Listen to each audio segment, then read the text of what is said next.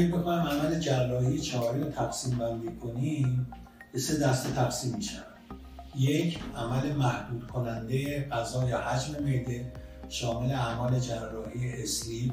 gastric banding و plication است. دومی عمل جراحی سوء جذب می باشد شامل بایپس روده سومین روش ترکیبی بین این دو تاست یعنی روش کاهنده حجم معده به اضافه سوء جذب شامل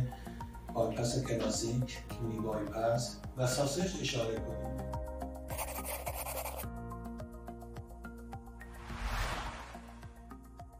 گروه جراحی آرمان